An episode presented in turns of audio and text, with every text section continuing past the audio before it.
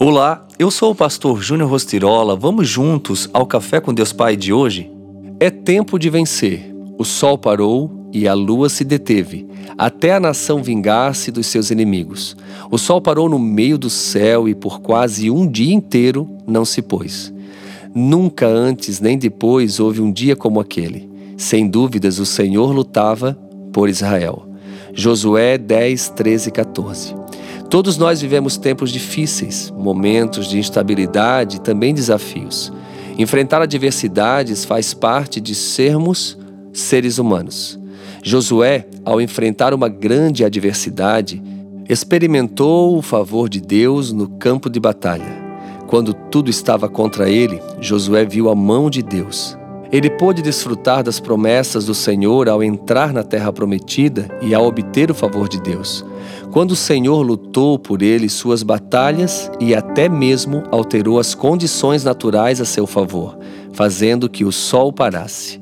Veja bem, quando a terra estava um caos, o Senhor a organizou. Mas o que ele fez primeiro foi trazer luz, claridade sobre a escuridão da terra no primeiro dia da criação. Por mais cinco dias, Deus continuou seu projeto de dar forma completa à terra e a todos os seres existentes. Você vai viver o seu milagre e desfrutar de tudo aquilo que o Senhor lhe reservou.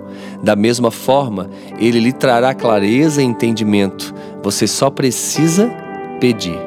Busque sabedoria do alto, se aproxime do Senhor, e então os planos do Senhor serão os seus planos. Você pode ter certeza de que Deus Pai tem os melhores pensamentos a seu respeito, os melhores sonhos. Sua história será transformada e os seus sonhos serão realizados de acordo com a vontade soberana do Pai, que tem planos de lhe dar esperança e um futuro próspero. Nunca se esqueça de que Deus luta por você, ele trabalha a seu favor. E a frase do dia diz: A esperança não é um sonho mas uma oportunidade de transformar os sonhos em realidade. É tempo de vencer.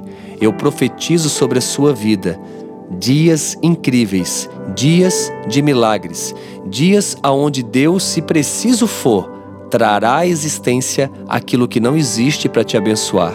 Continue focado, focada, continue no caminho, ainda que as adversidades sejam difíceis. Continue, porque só assim você prevalecerá e com certeza atrairá os céus a seu favor.